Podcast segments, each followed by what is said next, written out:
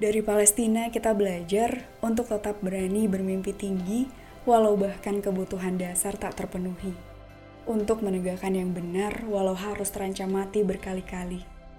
Untuk tetap lantang bersuara walau dibungkam bahkan dijatuhkan oleh propaganda kelas dunia.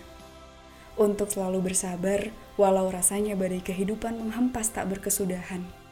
Untuk selalu bangkit Walau harapan dihancurkan, kesempatan dilenyapkan, usaha digagalkan.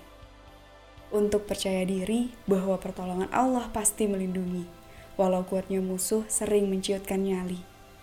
Untuk terus bergerak, berlari, berjuang bukan untuk harumnya nama diri, namun hanya berharap Allah matikan dalam perjuangan suci.